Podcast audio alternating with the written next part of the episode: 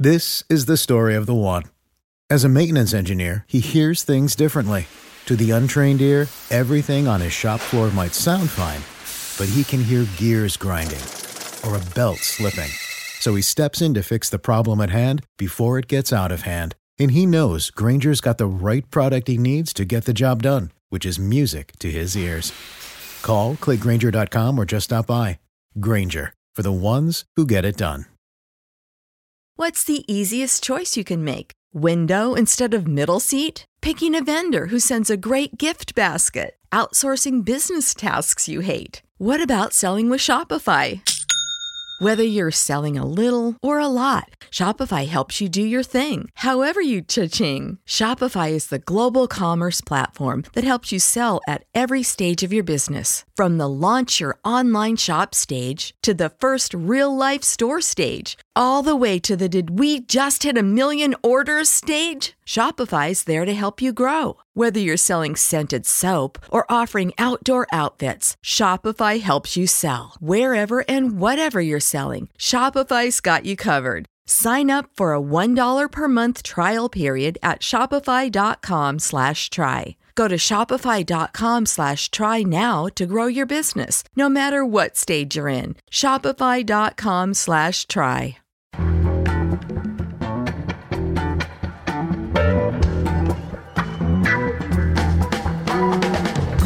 The Nation magazine, this is Start Making Sense political talk without the boring parts.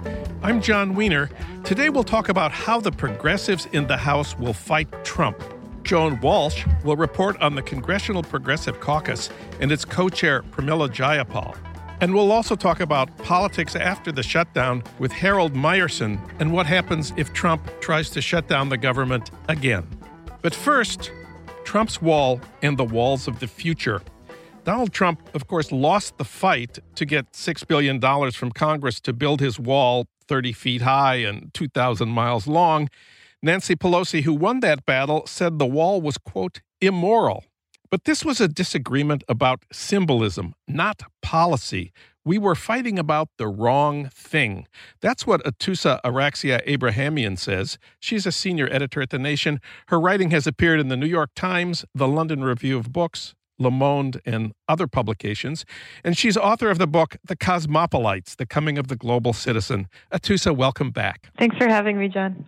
Well, what do you mean we were fighting about the wrong thing? Wasn't it right to oppose Trump's wall? Yeah, so so here's what's going on. Um, nobody is opposed to the southern border. Nobody is opposed to various types of border security, uh, be they overtly violent or less overtly violent. Trump wants a wall. He wants it to be big and beautiful and visible and imposing. The Democrats are more in favor of something that is less imposing but smarter. The Democrats want something that's much more invasive than uh, a big wall. They want something that can sort of get into your head and get into your record and record you everywhere. Um, and so uh, the argument here is really about aesthetics. It's about are we going to build something that offends liberals or are we going to build something that does not offend liberals? Um, i just i don't think that there's such a fundamental disagreement over what's going on at the border between nancy pelosi and donald trump. It's really just a matter of what it looks like. The advocates of this other kind of wall call it a smart wall. You say that kind of border won't be as easy to spot as the kind of wall that Trump is proposing but it will be taking away our freedom. What what does that mean?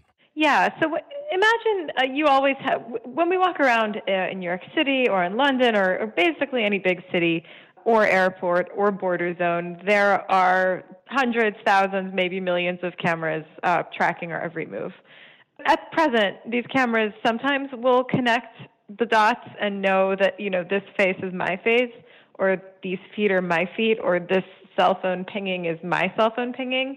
But these technologies are getting much, much, much more sophisticated every day. My concern is that eventually this technology is combined with the vast troves of personal information that tech companies are collecting from us every day and sharing with the government. The result of this is going to end up with every single person having their own personal border drawn around them at all times. So it doesn't matter if you're crossing a border and you're talking to a border guard and you're being picked up, you know, by 20 cameras there.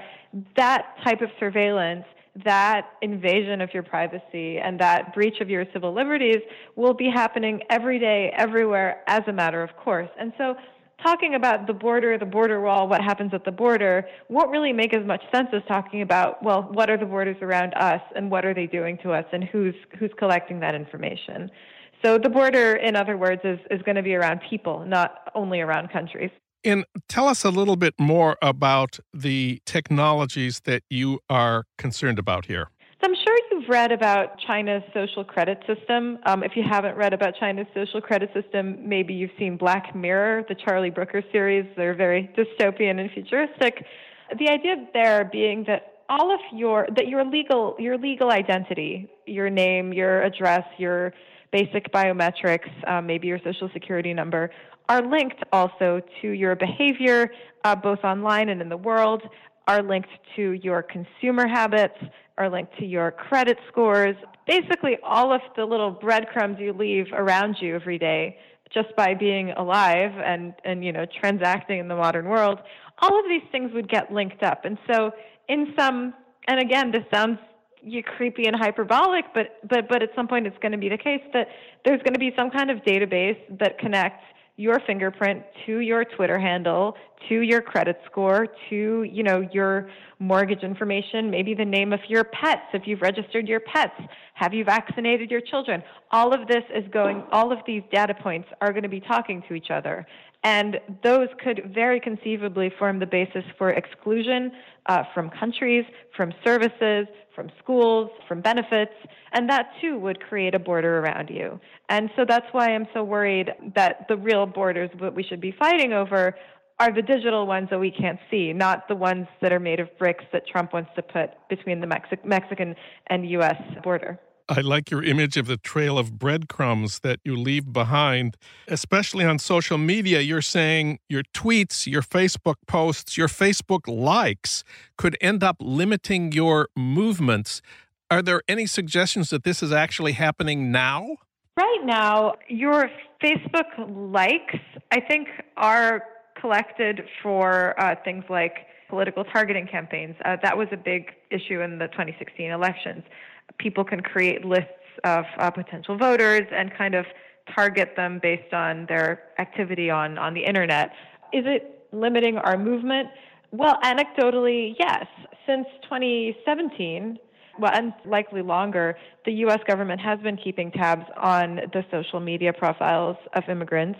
The Customs and Borders agents at the, both the Canadian border and in, um, at the Mexican border and also abroad have been asking people to share their social media handles. They've been searching people's phones, people's devices.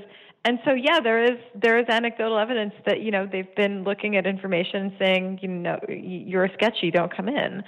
And granted, in some cases, I'm sure this could theoretically prevent some pretty sketchy people from from moving around. But in the vast majority of cases, it's invasive, it's unnecessary, and you know a lot of people have even said it's unconstitutional. And let's talk about who is fighting against this, who is le- sounding the alarm against this kind of digital tracking.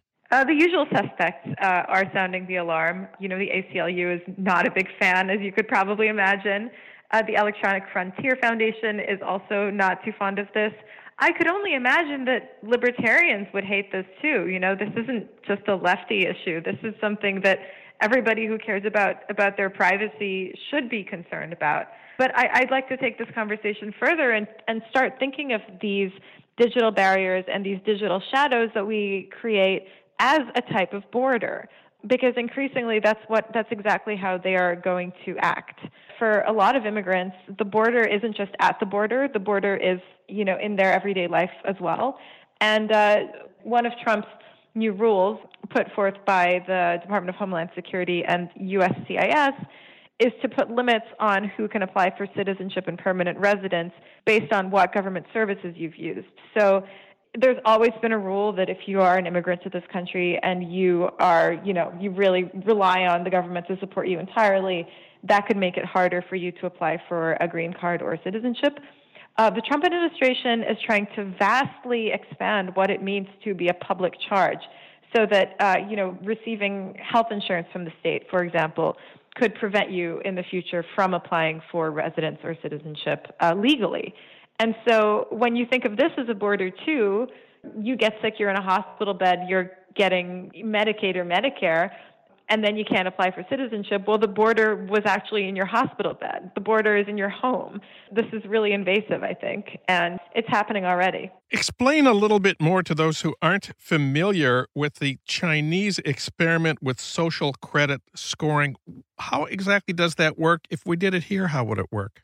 In China, the social credit scoring, uh, and I'm not in, I don't speak the language. I've never actually been to China, so please per- forgive my broad generalizations. They're based on things I've read um, on the internet. I hope no one's watching me. Um, the, in China, uh, the creation of a social credit score re- relies largely on the uh, cooperation and, and, you might even say the complicity of private companies um, like WeChat and Alipay, and uh, these are companies that have microblade, have sort of a Twitter type platform, but they also allow you to pay for things through your phone. They are also looking into um, giving out loans. So this is kind of an all service digital identity product. And uh, how it works is that you get assigned scores based on your behavior. Your score can be improved or worsened by the things you do out in the world. If you default on a loan, for example, and all of this gets pulled together and turned into a like a grade. And then other services still will limit, you know, what kind of train ticket you can buy or what kind of loan you can apply for to people with a score above a certain threshold. It's kind of like credit scoring where, you know, sometimes you'll see an ad for an apartment that you want to rent and it says you only can apply if you have a credit score of above 700 or, or what have you. It's kind of like that, but in every part of life.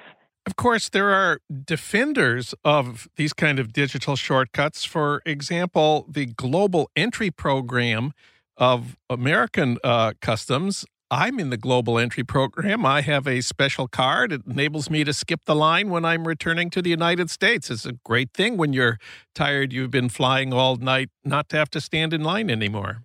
I know. I'm going to confess that now um, I'm going to probably apply for that too because there's nothing worse than standing in a really long line after a long flight.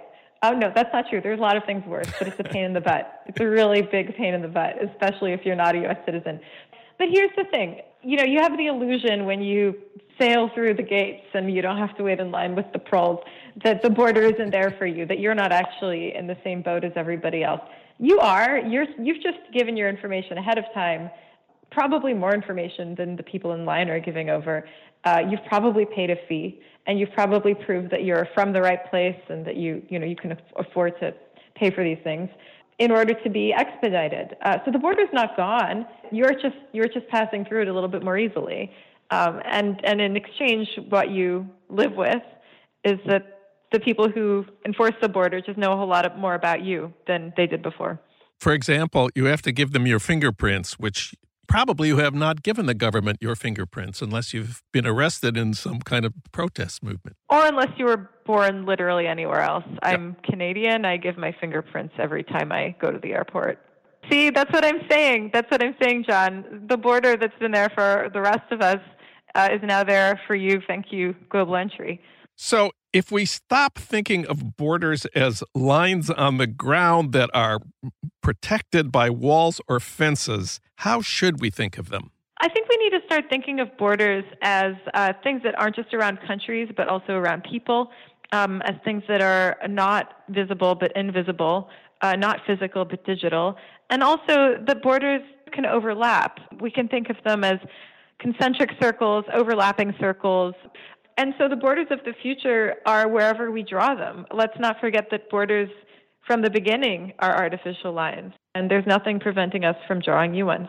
Atoosa Araxia Abrahamian wrote about Trump's wall and the walls of the future for the New York Times Sunday opinion section. Her piece there is called The Real Wall Isn't at the Border, It's Everywhere, and We're Fighting the Wrong One. Atoosa, thanks so much for talking with us today. Great to have you back on the show. Thanks again. Always a pleasure.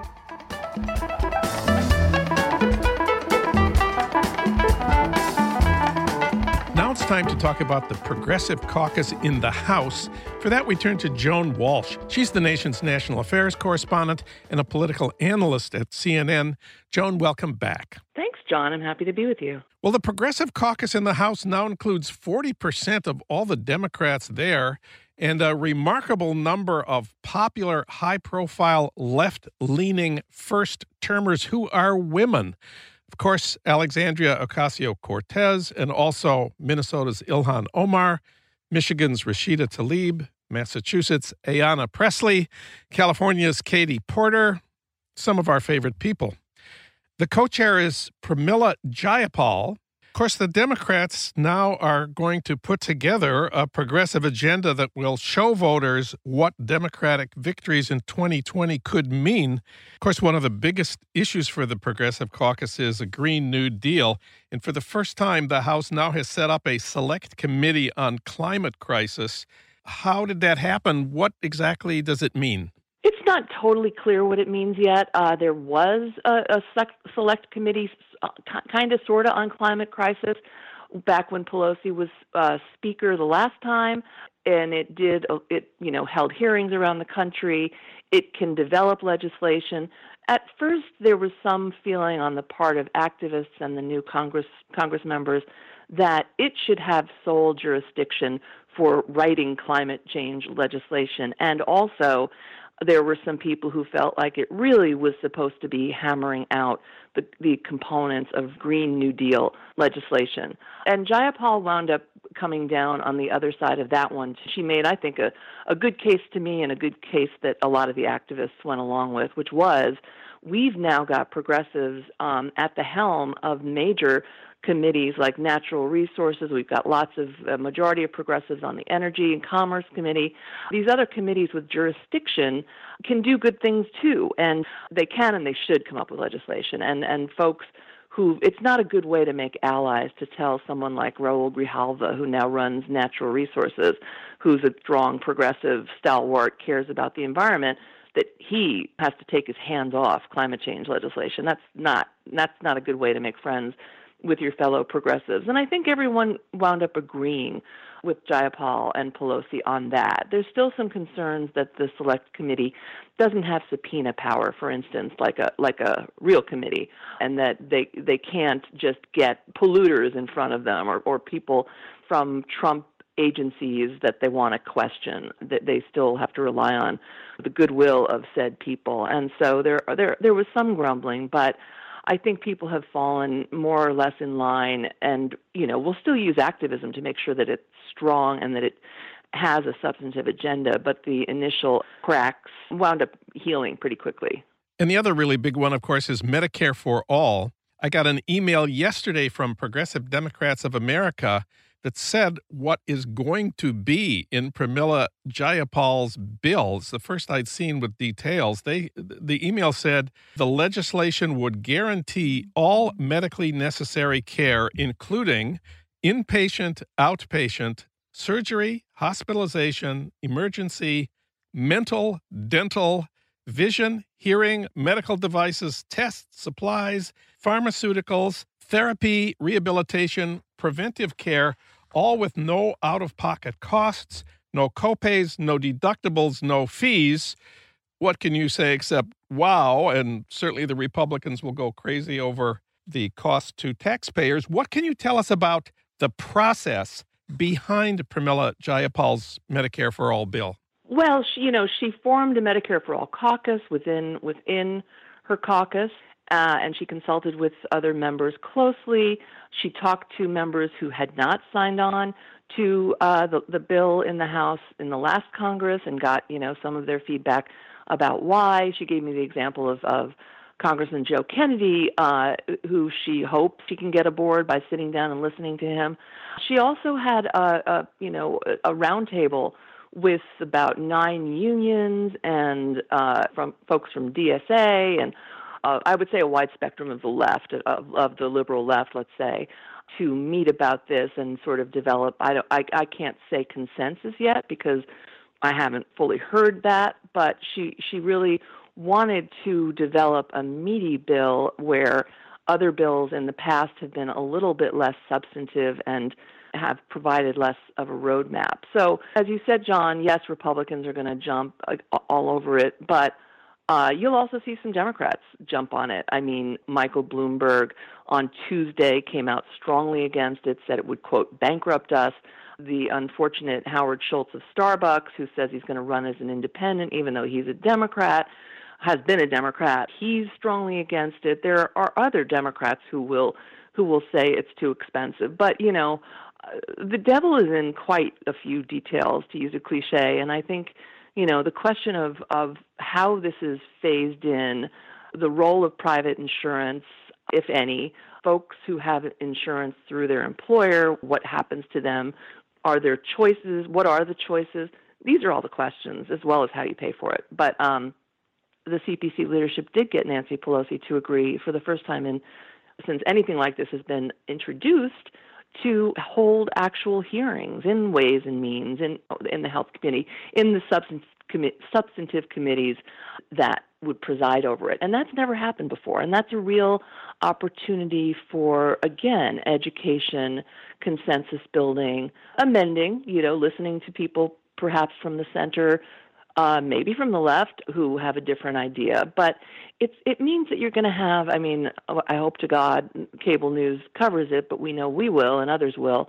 You'll have actual hearings where people talk about what this can mean and really lots of lots of money and time to flesh it out rather than it being fleshed out in Bernie Sanders' office. God bless him. He's devoted a lot of t- staff on thinking to this, but all those folks are involved. But my point, I guess, is when you get the committees involved, when you have that kind of staff power, you have an institutional bulwark for this. There will be Democrats who do not sign on, who will fight it tooth and nail, but it just gets a lot more official um, and and real to people once you start having hearings and calling calling folks to explain what it means. And, and I'm, I look forward to that. And one of the key things to explain is the response to people like Bloomberg who say this is going to bankrupt us. It will cost trillions of dollars. The total cost of healthcare in America will probably go down under Medicare for all. The only issue is where's the money going to come from that right now goes through the private insurance companies. Medicare for all would bring it through the ta- the tax system rather than the uh, private profit making insurance companies, but the total is not going to go up. The total is probably going to go down. One last thing we've been talking here about the Progressive Caucus. You've mentioned the Democrats who will oppose Medicare for all. Of course, there is another caucus of Democrats in the House that call themselves the New Democrat Coalition, has about 100 members.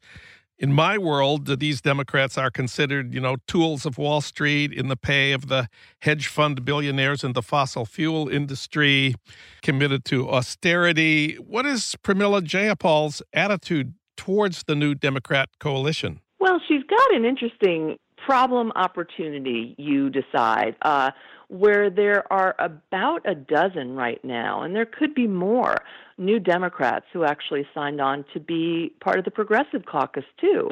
Now, this really bothers some people.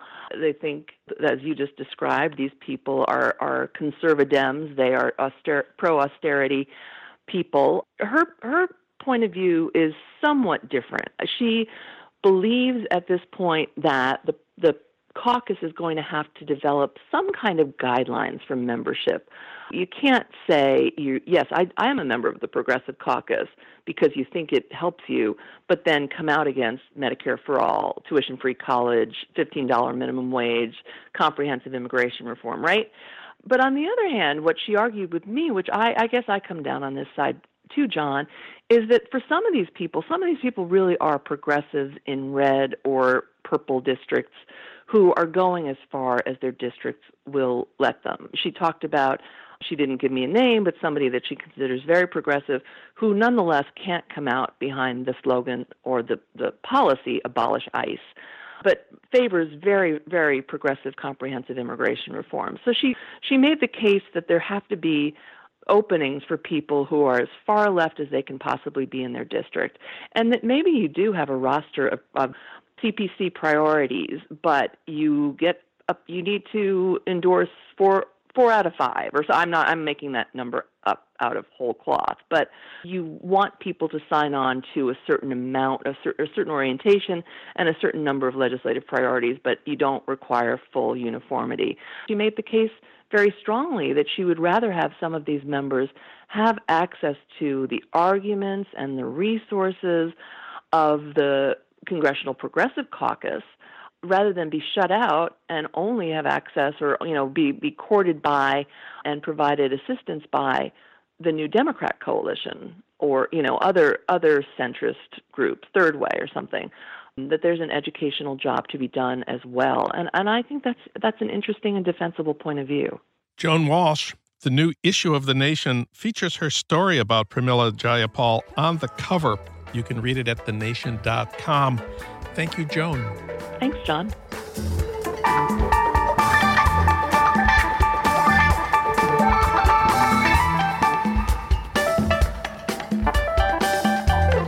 Now it's time to talk about politics after Trump's defeat on the wall and the shutdown. For that, we turn to Harold Meyerson. He's executive editor of the American Prospect and a contributor to the LA Times op ed page. Harold, welcome back. Always good to be here, Jon. Well, there was a feeling of triumph uh, on the left after Trump caved. Nancy Pelosi, of course, gets a lot of credit, but there are other candidates as well. Some say it was Robert Mueller for arresting Roger Stone that morning. Trump caved about five hours after that. Some say, have told me, it was the threat of the flight attendants to strike, which was page one news the morning that Trump surrendered. Who do you think deserves the credit? Well, all the above, and I would add uh, the air traffic controllers who uh, stayed out of their Northeast regional headquarters. It didn't take a lot of them. Apparently, 13 were supposed to report for work, and six of them said, uh, "The hell with this. We're going on a sick out." Now, this is hugely ironic. This is kind of a bookend because the real precipitous decline of American labor began in 1981 when Ronald Reagan fired uh, all of the air traffic controllers who had dared to go on strike. At the time, this was the only union that had endorsed him over uh, Jimmy Carter in the 1980 election. He fired all the air traffic controllers who belonged to a union called PATCO, and this uh, essentially uh, encouraged private sector corporate executives to fire their striking workers. It, it, it, all but ended major outbreaks of strikes in the United States until just the last year. And this was, in a sense, the air traffic controllers getting their revenge. Because by not reporting to work, now it's illegal for them to strike. Uh, that that's why the Patco union was busted in 1981. But by not reporting to work, they managed to shut down LaGuardia Airport. So that alone upset so many business travelers that Republican members of the Senate and the House were getting very uneasy, and uh, I'm sure there were people on, on on Trump's staff who said, "Okay, that's." That's the straw that, bro- that broke the camel's back. I like to think, though, this was kind of the bookend nearly 40 years later to what happened to air traffic controllers then and air traffic controllers sticking it to another ridiculous president now. Now we have a conference committee working on some kind of compromise on funding for border security. These senators and representatives are used to splitting the difference. They lots of money gets spent on a lot of stupid things by conference committees.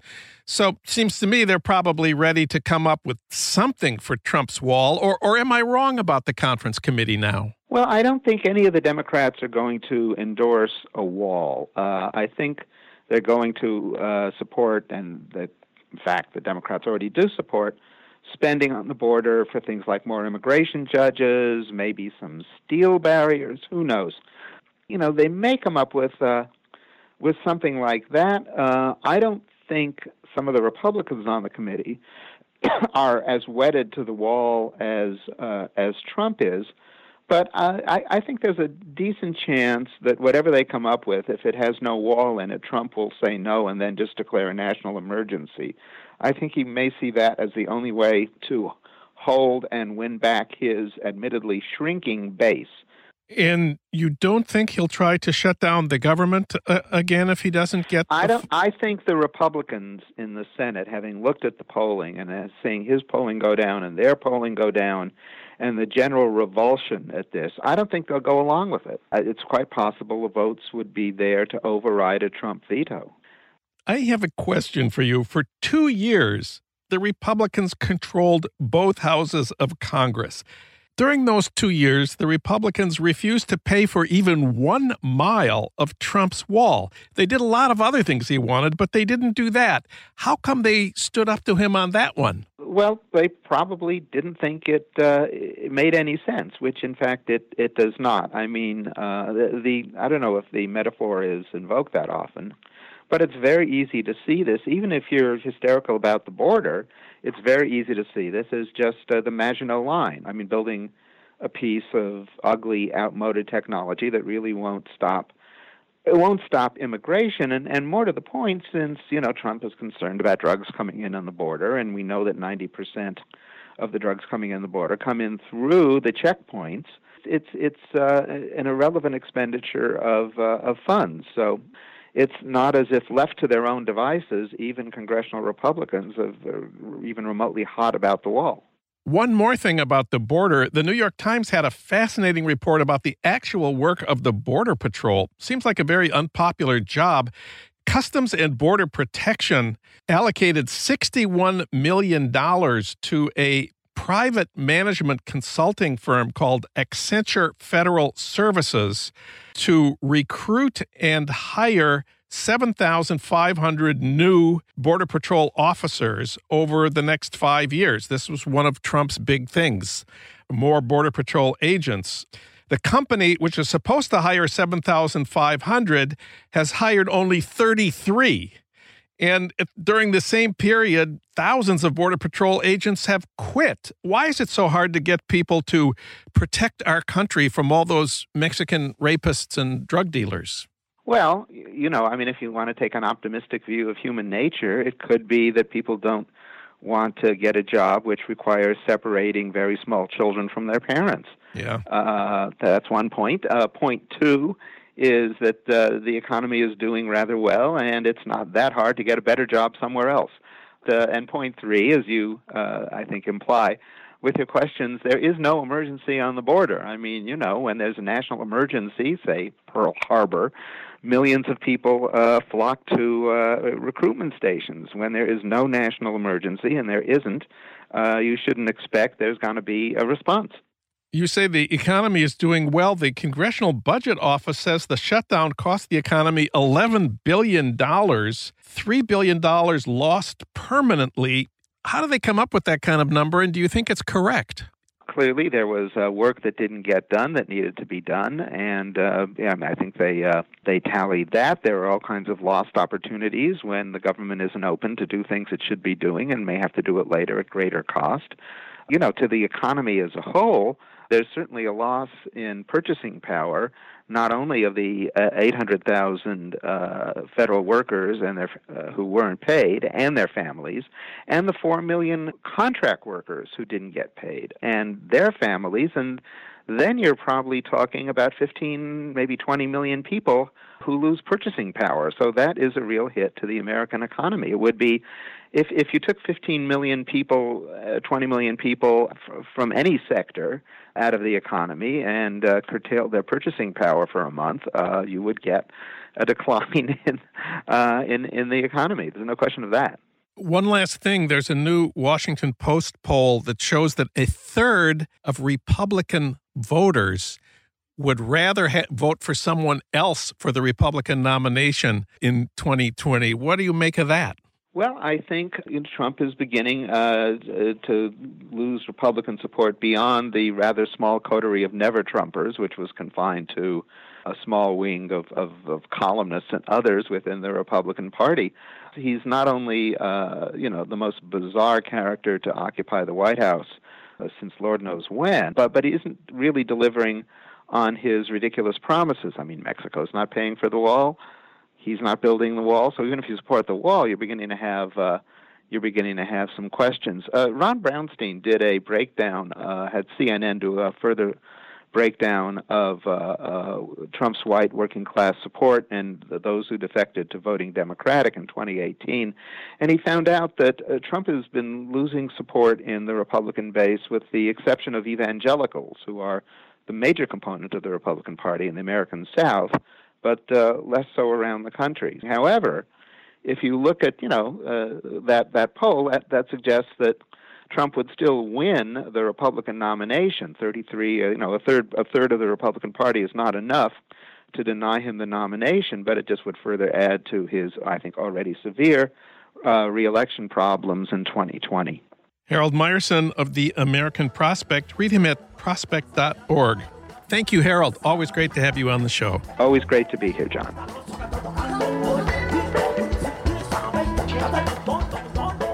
Finally, this week's episode of Dave Zirin's Edge of Sports podcast, our sister podcast at The Nation, Sunday is the Super Bowl, that festival of brain injury. This week, Dave talks about Los Angeles Rams owner Stan Kroenke and why he's making it hard to root against the hated New England Patriots, whose quarterback Tom Brady is a friend of Trump's. That's this week on the Edge of Sports podcast, where sports and politics collide. New episodes every Tuesday at thenation.com.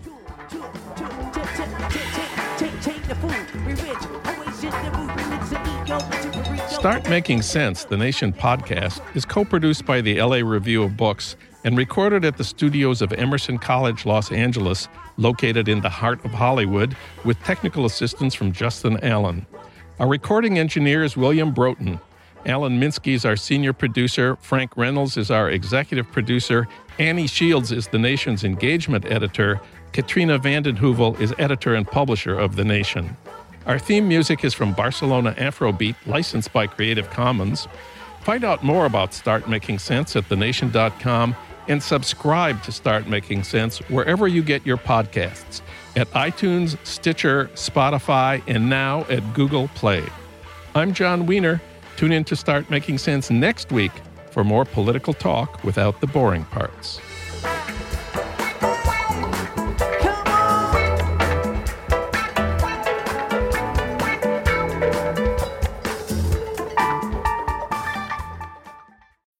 When you need mealtime inspiration, it's worth shopping Kroger, where you'll find over 30,000 mouthwatering choices that excite your inner foodie. And no matter what tasty choice you make, you'll enjoy our everyday low prices, plus extra ways to save, like digital coupons worth over $600 each week. You can also save up to $1 off per gallon at the pump with fuel points. More savings and more inspiring flavors make shopping Kroger worth it every time. Kroger, fresh for everyone. Fuel restrictions apply.